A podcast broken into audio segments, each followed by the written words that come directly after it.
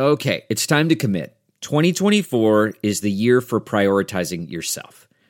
Begin your new smile journey with Byte, and you could start seeing results in just two to three weeks. Just order your at home impression kit today for only $14.95 at Byte.com. Byte clear liners are doctor directed and delivered to your door. Treatment costs thousands less than braces, plus, they offer financing options, accept eligible insurance, and you could pay with your HSA, FSA. Get 80% off your impression kit when you use code WONDERY at Byte.com. That's B-Y-T-E dot com. Start your confidence journey today with Byte. The Institute of Art and Ideas, articles, videos, and podcasts. Hello and welcome to Philosophy for Our Times, the podcast which brings you the world's leading thinkers on today's biggest ideas. Basically, ever since the discovery of DNA, people have fantasized about creating new species of animals um, or even improved human beings. This week on Philosophy for Our Times, our speakers debate the future of the human race and what improvements in gene editing mean for the species. But it's really only in the last few years that a new gene editing technology, which you've probably heard of, CRISPR, has actually made this almost a reality. So, will gene editing unleash humans' potential, or will it be another dangerous fantasy that could lead to reckless use of technology that we actually need to limit and safeguard for the human race? Should humans be the masters of the universe? To help us discuss this, we have Professor of Philosophy at the University of Warwick, transhumanist and author of Nietzschean Meditations, Steve Fuller, molecular biologist at Yale University and founder of Editing Nature, Natalie Kofler, and finally, science journalist and author of Superior The Return of Race Science, Angela Saini. Thanks so much for listening to this episode of Philosophy for Our Times. As ever, once you finish today's episode, then please do let us know what you think by tweeting us or heading over to iTunes and give us a rating or review. Make sure you subscribe to the podcast and do check out our website at www.iai.tv for more podcast playlists and episodes curated just for you. Back now to David Malone, who hosts this week's episode. I think what we're going to start with is just if you'd all. The basic question is Will gene editing unleash and transform humanity's potential? Would you like to start? Thank you. Quite frankly, I don't really feel that I have enough hubris to predict the answer to that. Um, so I feel like what I would rather talk about is sort of what my hopes are of how things could unfold. And they really center around who and how. And I want to start with the who. So, who is going to shape these technologies? Whose vision of the future is going to steer what they're going to look like and how they're going to impact our societies? Um, when we look at the past, we see that a pretty narrow vision of the world has shaped most, most of science and technology within the Western context. Um, and so I really like to think about who can we, how can we expand that vision? Who do we include within the scientific endeavors? Who do we train as scientists? Thinking about who gets to make these choices both at the regulatory and governance system level. Um, and also thinking about how we can change sort of the diversity of virtues that we uphold in science. If anyone hasn't learned this yet, it's pretty clear that science is not a purely objective undertaking. No. Um, it's shaped by the you know lived experiences and the world um, the world views of, the, of those that are performing science. And so I think there's a lot here around thinking about who we who and how we train our scientists and what sort of virtues we uphold, so that they align with society. Thinking about virtues like compassion, altruism, care for each other and for our planet. Um, and so I think we're talking about who, and we're also talking about how we're shaping those who's. So then it, you know, that sounds, in my mind, quite lofty and wonderful. Um, but then it gets down to the how. So again, I think it's really about if we're going to think about using gene editing, this way to change the DNA of any living things in humans, in bacteria, in plants, in animals, literally to potentially change the genetic makeup of most of our, of our planet, of the living things on our planet, we really need to think about how we're going to be making these technologies and how we're going to make decisions about them. And so it's about how do we train our scientists and including di- increasing diversity in science. It's about how can we include public engagement with regulatory processes so we can have more diverse voices steering regulatory decisions making that goes beyond just empirical data about risk. And it's also thinking about how we can start to create more transparency within that regulatory processes so that we can understand how we can steer this appropriately. And if you have any science questions, I can. No, you, you hear a lot of hype around things like AI, and everyone thinks AI is going to change the world. Do you think CRISPR is as powerful technology in terms of its ability to change the world, or, or less, or more? I think it's more. More. Yeah. I Okay. think it's more because I think it's Wow. also, um, particularly when we look at the world globally. So we look at sort of what's considered, you know, called the global south. We're seeing biotechnology and CRISPR released all over the world, and at the end of the day, AI tends to be constrained to like Western countries that are, you know, have really developed scientific communities. So Okay, well, we should start worrying now then. um, Angela.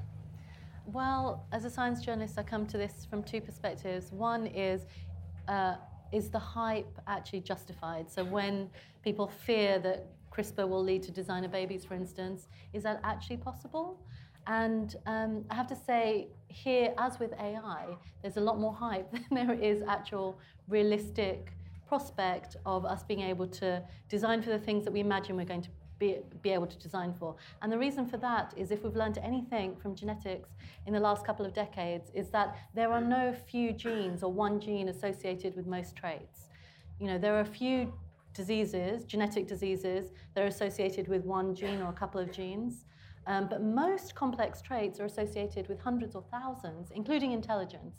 And you cannot edit at that level. It's just impossible um, because of the complexity involved. Genes aren't responsible for one thing, even thousands of genes aren't responsible for one thing. They interact very deeply. So to uh, so to edit one gene, you have to think about all the repercussions that will have. When you're talking about hundreds or thousands, it becomes you know a, a level of complexity which we are not able to deal with, and we may never be able to deal with. So to imagine that one day we can create, for instance, more intelligent babies by gene editing using CRISPR, I think is unlikely, and many traits, psychological traits in particular, I think it's unlikely we'll ever be able to um, design for that. Disease is a different thing. There are certain genetic diseases, but then we have to remember that most of the things that kill us are not genetic diseases. They are, you know, lifestyle related. They're because of diet and exercise and lots of other things. So if we want to become healthier, we could just fix that. We could just eat better and do more exercise, and we would have that utopia already. And the fact that we don't do that just shows how much we're so desperate for a technological fix to things that are within our own control in a way. Um, and the second question is why? Why do we care so much about, um, and this is what Natalie's work really speaks to, is why do we care so much about editing ourselves? What, I mean, CRISPR, what it really represents to us is this fulfillment of a dream that we have had for more than 100 years, really a eugenic dream that we could create perf- perfect humans. And we haven't really, in our heads, we have um, ideas about what perfection is, but we have to remember those ideas of perfection are socially constructed and they change. So, for example, in the, 19, in the 1920s, disability was seen as completely unacceptable. People were sterilized in their masses. You know, thousands of people were sterilized all over the world because they were seen as mentally retarded or, you know, disabled in a way that was completely unacceptable to, to society. And now we know better. We value life in a different way. We value individual, individuality in a different way.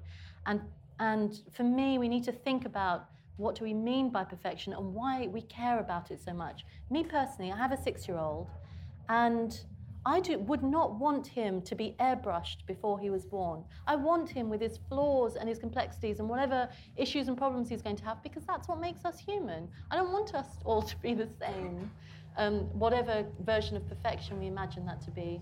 So, yeah, those are the two things that I think about. Thank you.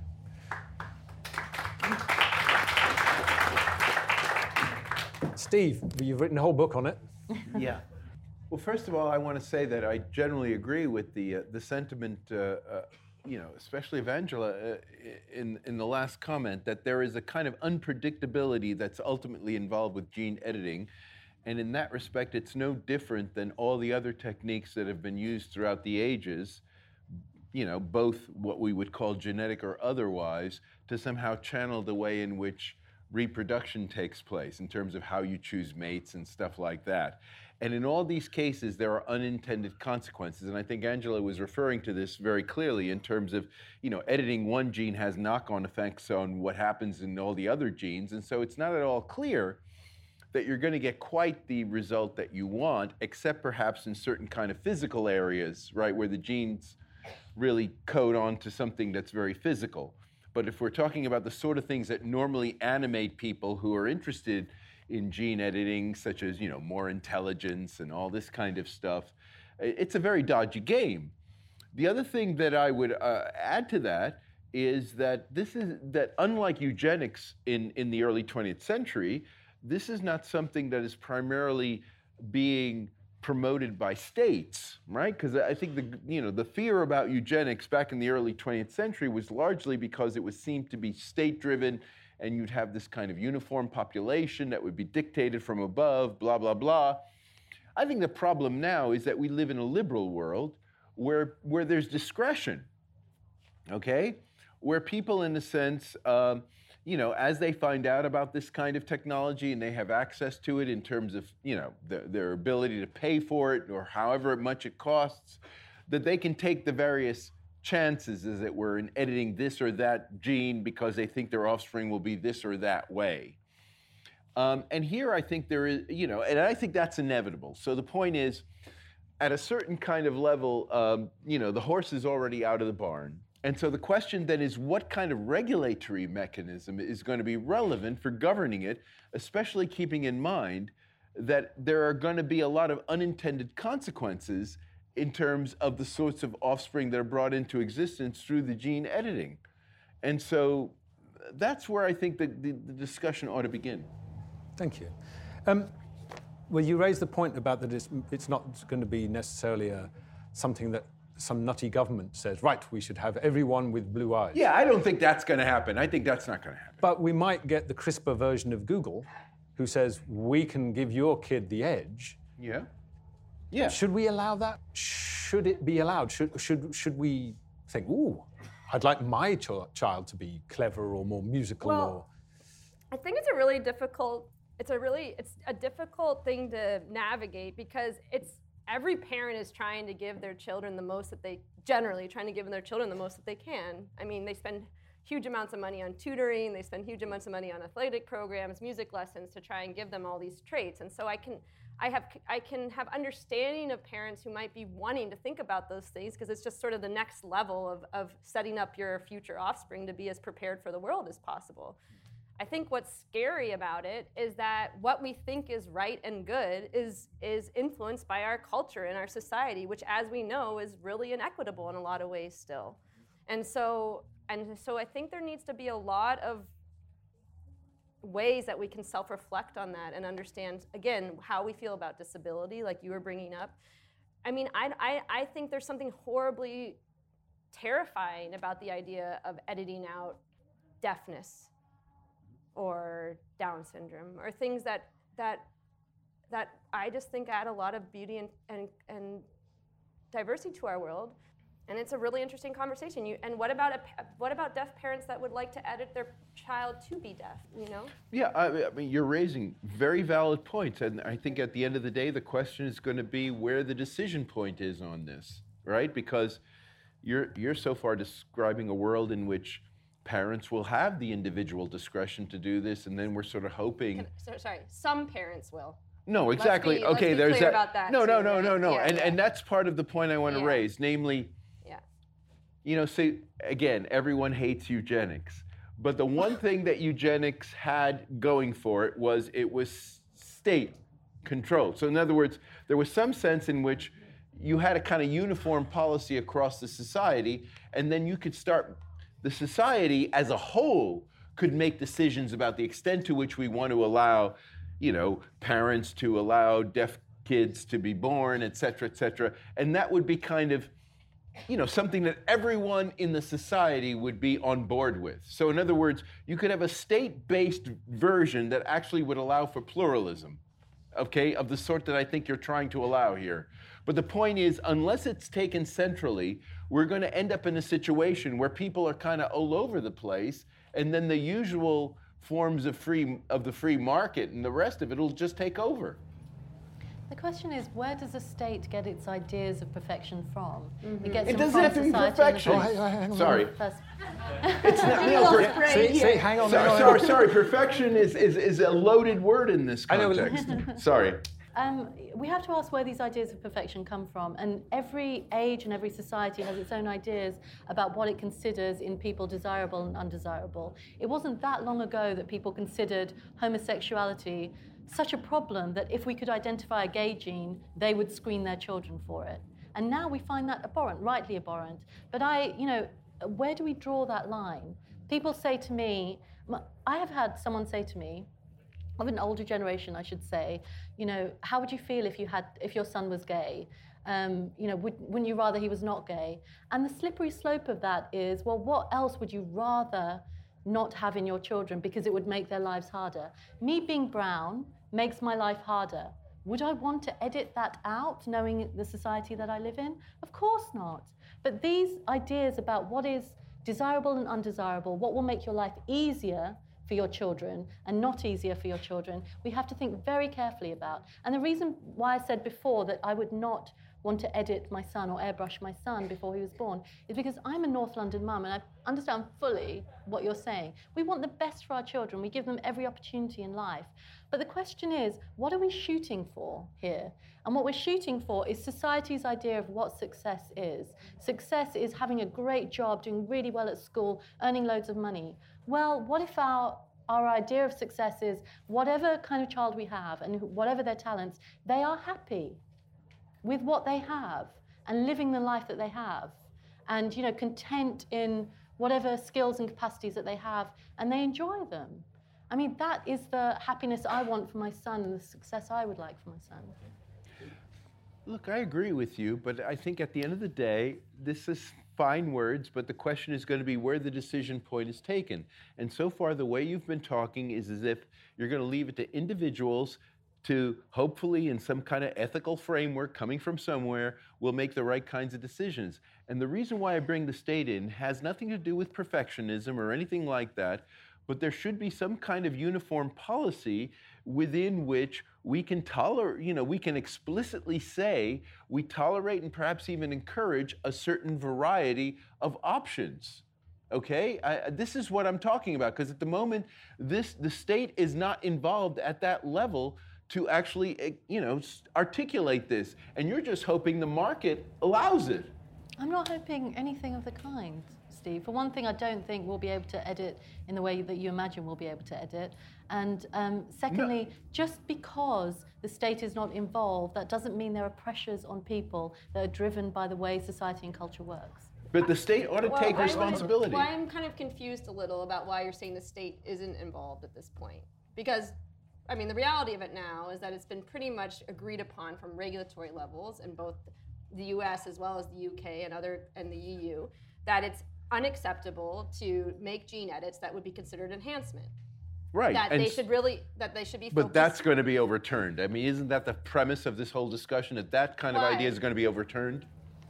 we don't Why? know that we don't know that Because it, because of Well, to- to China, be- basically. Well, no, but to be clear too, it's and then just so we have this that we are all aware of this differentiation. It, there's therapeutic ideas around correcting things like a- ah, ah, ah, collecting like That's a bullshit distinction. That's a bullshit Well, well, distinction. let them make the distinction, Sorry. and then you can take Yeah, yeah. So- One step at a time, Steve. Go ahead, please. I'm just tell, so we're all on the same page. You know, these ideas of using gene editing to correct, say, sickle cell disease or inheritable diseases, and then there's the idea of using it to then try and eventually, if even possible, because you bring up a good point that these are multi-genetic. Dis, you I know, thought you loved disabilities. I mean, the point is there's no distinction. Sorry, what do I do? No, that the so-called disabilities aren't really disabilities. I mean, the point is that this is a bullshit distinction. It's based on a natural conception of the person. A therapeutic idea is based on some kind of natural conception of what it's like to be healthy. Well, I think if you die at like before the age of five, I think there's like a real motivation there to try and maybe not have that happen. So I don't know what your like distinction of No, no, is or what that is, but No, like, no, no. So, I'm so- generally I'm, that seems I'm, I'm, I'm sorry. Therapeutic goes beyond that. That's a that's a cheap shot. therapeutic goes beyond. I mean, therapeutic presupposes a kind of natural notion of what a human being should be, and enhancement is beyond that. No, I think Natalie is right. The state is involved here because the state, for instance, there is regulation around being able to select for sex. You cannot do that. But there is there's also regulation around being able to abort your fetus if it has Down syndrome, and that is state. You know, the state is involved. And in you're these against that, right? I am a science. Oh, I know, you and don't- you don't Hang on, hang I. I think hang it's on. up to every individual to make their choice. That- okay, can I can I ask some? If we leave it to the individual, will that work? I mean, or should there be? Let's not talk about what is or isn't, but should there be uh, states saying, look, you you you can't do that, or because I'm imagining that. Let's say. Um, the, the CEO of, of Goldman Sachs says, you know, I've got, I've got a long way in life by being aggressive. I'm doing God's work. That's a quote. so he says, I've got the money. I'm going to give little Johnny here. He's going to be aggression. more aggressive. Now, if he can pay for it and that's his choice, are you happy? Yes.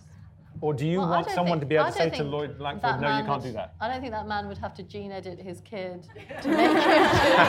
Okay, you're, you're avoiding, Go back but you, the you're avoiding the syndrome example. But you, you see what I'm saying? No, I understand. So but what do this, you we have these conversations. I mean, Natalie is actively involved in these conversations. This is bioethics. This Yes. is the interplay that we're always having. It's tough. I know. I understand. Um, But I was just asking and we what c- your feelings should, should that not be allowed? Should someone be able to say to him, I know you can afford it, and I know someone says that they'll do it for Yeah. you? No is the answer. Well, we already do that right do now. think we already good, say it. Um, yes, because that's where the regulation lies right now.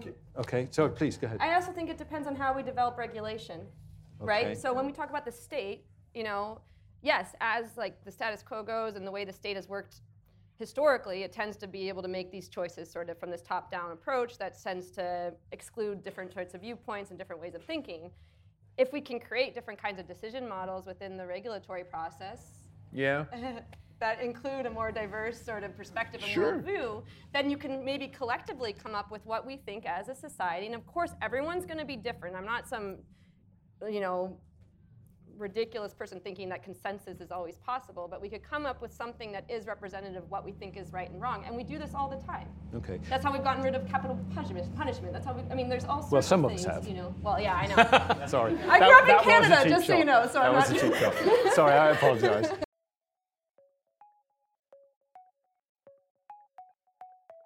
Do you want to hear more from the world's leading thinkers? If the answer to that question is yes, subscribe to iai.tv for unlimited access to thousands of debates, talks, articles, academy courses, and live events. Are you bored of the surface level news, politics, sports, and entertainment coverage on your newsfeed? Go deeper. Get the philosophy behind the news and get the latest big ideas from the world's leading thinkers on subjects at the core of the human condition, life, the universe, and everything in between. It's free for the first month, and there's no commitment to pay, so subscribe now to understand the world beyond the surface level. Steve. You know, there's this kind of violent agreement lurking, I think, amongst us here that, that isn't quite manifesting itself. Um, I'm, I'm the kind of person who believes that the state should allow people, allow people who realize through antenatal screening that they're going to have Down syndrome kids to allow them to come into being. Okay? Uh, and, and I think this, but the point is, you actually need the state to enable that Okay. right? Uh, and, and that's where I think, so the issue about what disability means, right? And what, you know, like you were talking about the person dying at age five, blah, blah, blah. That's, a, that's obvious, right? You don't want that. But, but with regard to a lot of other stuff, Yeah. right, that there should be an allowance that's made, right? And, and and it seems to me that this is one of the things that one needs to keep in mind. And I think the state could be in a position to actually allow this kind of tolerance level because, frankly, there's an enormous cross cultural difference with regard to the allowance of people. You know, kids who have Down syndrome, right? In, in this society, in the National Health Service, it's seen as a kind of burden. But in Japan, you know, it's not seen as a burden, right, with regard to allowing these kids to come into existence. I mean, I do think there, there are already cross cultural differences with regard to what is even counted as disability here. Can I put the question to you that I, I, I, I- put to um, Angela, which is when it's easy to talk about things we're familiar with, like Down syndrome or something that's going to kill you before the age of five. But if i i my example of someone who says, I'm, I want to edit my kids to be more aggressive. There's no guarantee it's going to work. No, This I know, I know, line. but But no, no, it's a, it's a serious point because they will take the risk and we'll see the consequences, and that's the spirit in which you should take those sorts of proposals. Ah, okay. So you think it, it's say to people, look, you want to play God with your children, you go ahead. But if it goes all wrong, Yeah, and my, and my, my basic point about that is that it, that their consequences should be made public. So if it's a disaster or whatever happens, everyone should know about it, right? But if people want to take that risk, fine. I, so I want to push back on this idea because I don't think it is an individual decision that people are making. well, this is where the state comes in. No, no, no, Hold no. on, Steve, I don't hold on. mean that. I mean from a scientific standpoint. In that, when what we're talking about basically is is edi- editing the germline, right? Yeah. Mm-hmm. So that those same edits then get passed on to future generations and start changing the human gene pool. And so, because of that, I think there is this real impotence of, for justice and collective decision making because this isn't about just one set of parents. The state. This is about the state. I don't know what you're even saying when you're saying that anymore. I'm confused. No, no, but that's the state is the Yelling locus where that happens. No, I understand that. I'm just saying that. well, I mean, it's I'm if sorry, you, I'm you, derailed. you act as if politics doesn't exist. no, but No, uh, she doesn't. I'm- She's I'm slightly actively confused as engaged well. with it. That's her confused. Could job. you just yell I- louder? I- I are, you, are you saying, on the one hand, you seem to be saying, look, let people decide, but then you're Right. saying the state should intervene. How, how do these two things The go together? state organizes the forums in which the decision making of the sort you're talking about will occur. So it sets the so we're boundaries. saying the same sorts of yes, things. exactly. That's why I say we're in violent agreement. Okay. Well, Certainly But it's, violent. it's just that you hate the word state. I think you're providing No, the violence, but no, that's no, okay. no, no, no, no. The problem is that people who get caught, no, because of the history of eugenics, which Angela referred to. Let's also call eugenics white supremacy. Like, let's call it what No, it it isn't. That's the point. We're engaging in it with gene editing. That is eugenics. It's eugenics 2.0. And, and the thing is, we need the state once again involved, but in the way you're talking about, and we should own it. So you don't want it to be left just to the marketplace. You Exactly. the- the- Well, no one, I think, wants that. do I'm, No, s- I'm no. sure there's some nutter, but he's not here. So, well, there, there, no, I take that back. There are people, and you know that there are Yeah, yeah, none of us want who think that. that the libertarians who think it should just be what you want to do, and if someone can offer you the service, you should be able to take it. And- Yes, and- this, yes. So the other thing that to understand that too is like the service doesn't also just fall out of fall out of the atmosphere, right? Hmm. The service is also based on like huge huge amounts of quantity of genetic sequences. Yes. Like all these different things that people have to be providing in order for companies to even do that. And so again, this isn't like there are all these different levels that would be have to take place for a certain company to be able to provide hyper intelligence, which like still is ridiculous Yeah. idea, um, for that to happen. well, Can, can I just say something about the, the I have a what's feeling you're going happening? to. Sorry, no, no, because there are actually public-private partnerships that are trying to find out what the secret to uh, high intelligence is from a genetic standpoint. The Beijing Genomic Genomics Institute, for example, is actually trying to get all the genomes of people who have They're over trying, 160. Steve. They're What? trying. They're is trying, exactly. operative. But- They're but- also doing it in the U.S. Well, too, right, through can we Yeah, go to people have been trying for 100 years. on They haven't China. really Can we, can we look at the other end? I mean, I interviewed a, a Orrin, Senator Orrin Hatch a long Oh time my ago. and- God, Mormon. That's the least of his problems. um, and and he, he, he wanted to identify kids when they were five or six who he said, you know, that they have attention deficit disorder and these are the people who are going to become violent and we should medicate them early. Now, I haven't interviewed him recently, but I would be willing to bet you my house that he's now thinking, ah, we could gene edit some of these, these poor families who keep producing these kids.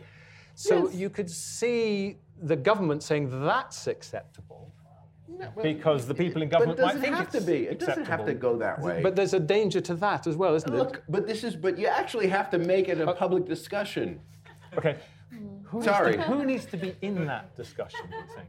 For, in order for that is, not to get derailed We completely? forget that we have been having these discussions for a really long time, even before the prospect of gene editing came around. Um, these are historic uh, debates that people have been having. Um, I mean, what, for example, what you just said, this idea that number one, is it possible? Would it ever be possible to edit someone's genome to make them more intelligent? Um, scientists right now say no, that it's not even possible because of the complexity involved. Um, secondly, that when you use the word poor people, you're assuming poor people are more likely to be stupid than rich people. Well, no, Orrin exactly Hatch what- assumes this. well, okay, he assumes this. And this again goes back to eugenics. This was this assumption that you know, poor people are the repository of all of society's problems, and they are the ones that we have to deal with, including this high instance of mental feebleness. We forget, actually, that genes do not define everything that we are.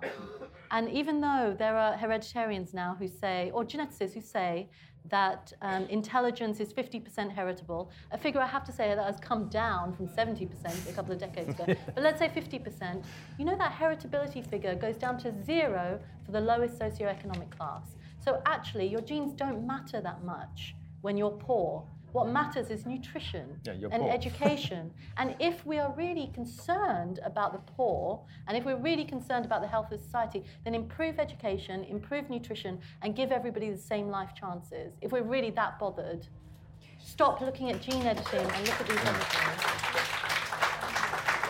Um, well, let's. We could get stuck on that topic for a long time, so we'll move on. And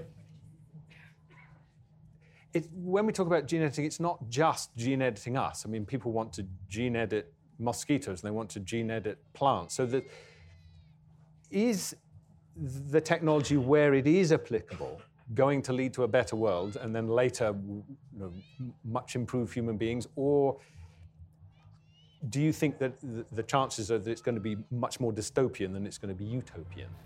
Go on, Steve. You want me to go for first? Yeah, Okay. go on. To save you interrupting later.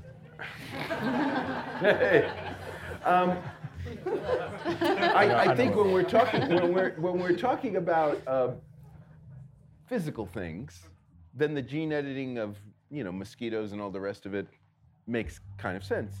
But I don't think in in insofar as you know, because one of the things that I think was very you know that's been pointed out about gene editing is that the complexity of the genes, the way they relate to each other, that the way in which the genes operate is most directly on things that are physically relevant. And so, if you're talking about a mosquito injecting something into a human, blah, blah, blah, if you can stop the mosquitoes from doing that, that seems like something that within the realm of gene editing is easy to do, as opposed to changing people's intelligence and stuff like that. Okay? So, I do think that kind of thing is possible. Um, but I, I, I really don't think that, I mean, I never thought that gene editing was the solution to all the world's problems. That's good. No, and, I- and I don't think, you know, no, no one really does. But I do think that, that there is a sense in which, regardless of all the pious words we say about education and all the things that Angela was saying, gene editing is on the table, and there's a sense in which how we actually regulate it. So let's not, because there's a sense in which I think there's a lot of, uh, as we say in the United States, waving a flag and kissing a baby about you know all the other things we should be doing instead of gene editing. Yes, you're absolutely right. We should be doing all these other wonderful things. But the point is gene editing is here. It's not going away and the issue is going to be how we regulate in a way that can maximize the benefit to the people involved. And that's why I mentioned the state and I think both of you uh, who have been talking about this are implying the state has to be involved, at least in the sense of organizing the discussion about how this is used and how one responds to the consequences of it. Okay. There is, there is still the, the, the, the question of who gets the benefit of this. Because, I mean, one of the things that people have talked about with gene editing is that it, it's another one of the technologies that people say, oh, this will allow us to put off senility and live longer. Um, and I could see people saying, hey, I'm a millionaire, I want to live 50 years longer than anyone else. Oh yeah. And, and, and does that matter?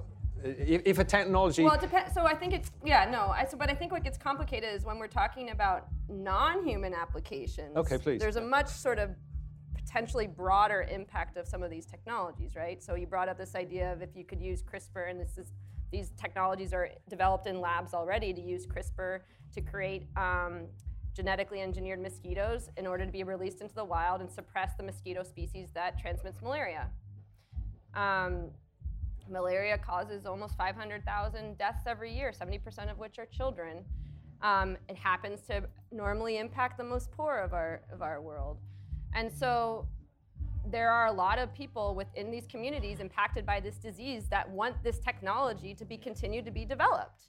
And so I think actually on both sides of this black you know, when this argument becomes black or white, like go full forest, we need to keep this technology going and blah, blah, blah, blah, or we shouldn't even be touching this technology, it's, it's too risky, it's not right. Like both of those are positions of privilege, you know? So saying not to use that because you're in a, in a country where your children aren't dying from malaria and you have the choice to how you're going to find your food and how you're going to live a really high quality of life, like that's a position of privilege to say that that technology shouldn't be used. It's also a position of privilege to say the technology should go straight ahead and everything's going to be great. Because so far, technology has represented your, your, your status quo and your worldview. It's working for you. So why wouldn't you be wary of technology? And so I think that's sort of what we have to remember is that there's a lot of privilege being enacted in these sorts of discussions and how important it is that this is so nuanced and we need to really think about you know, the middle ground approach of, of holding both sort of both things at once. And that's what the state is for. Look, the bottom line is that you, you, when, you're, when you're addressing an issue like this, what you want to do is try to empower people to think there are ways they can actually operate in concrete levels to influence the decision making that's being made, okay? And I don't think it's very helpful to say, oh, there's a systemic issues and all this, and it goes back long in history and it's reproducing everything that's happened in the past. It makes it look like the prospect is hopeless. Do you think the prospect is hopeless? no, No. No, but then talk in a way I that looks don't. promising. And do you know, the problem with what you're saying, do you know when Stephen Lawrence was murdered, an investigation was done into institutional racism in the Metropolitan Police, and before that, people thought there wasn't a problem. When that was recognized, that's when change started to happen. When we recognize there's a systemic issue here, an institutional issue, it's not just a couple of police officers, that's when change started. So, what Natalie is saying is absolutely, absolutely correct. When states, regulators think about this in a, in a broader way, in a more global way, thinking about different voices, it makes them better. Sure, I agree. And the question is, what is the comparison to the Stephen Lawrence murder here?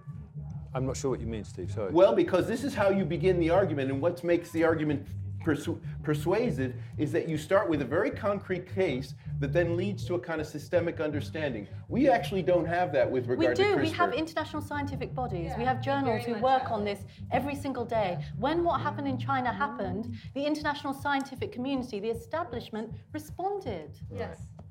We'll see. We'll see.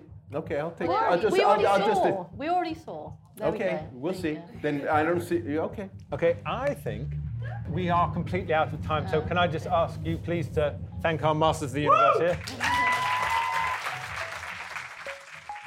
Thanks so much for listening to this episode of Philosophy for Our Times. The podcast was brought to you by the Institute of Art and Ideas. It was hosted by me, Anna Carey, and our guests this week were Steve Fuller, Natalie Kofler, and Angela Saini. For more on today's topic and the future of humanity, have a listen to episode 146, an exclusive interview with antinatalist philosopher and author Patricia MacCormack, and episode 147, which explores the pitfalls and potentials of transhumanism in Should We Live Forever? Thanks so much for listening. Please do make sure you subscribed, have given us a rating or review on iTunes, and of course, make sure you tune in next week for more debates and talks from the world's leading thinkers on today's biggest ideas.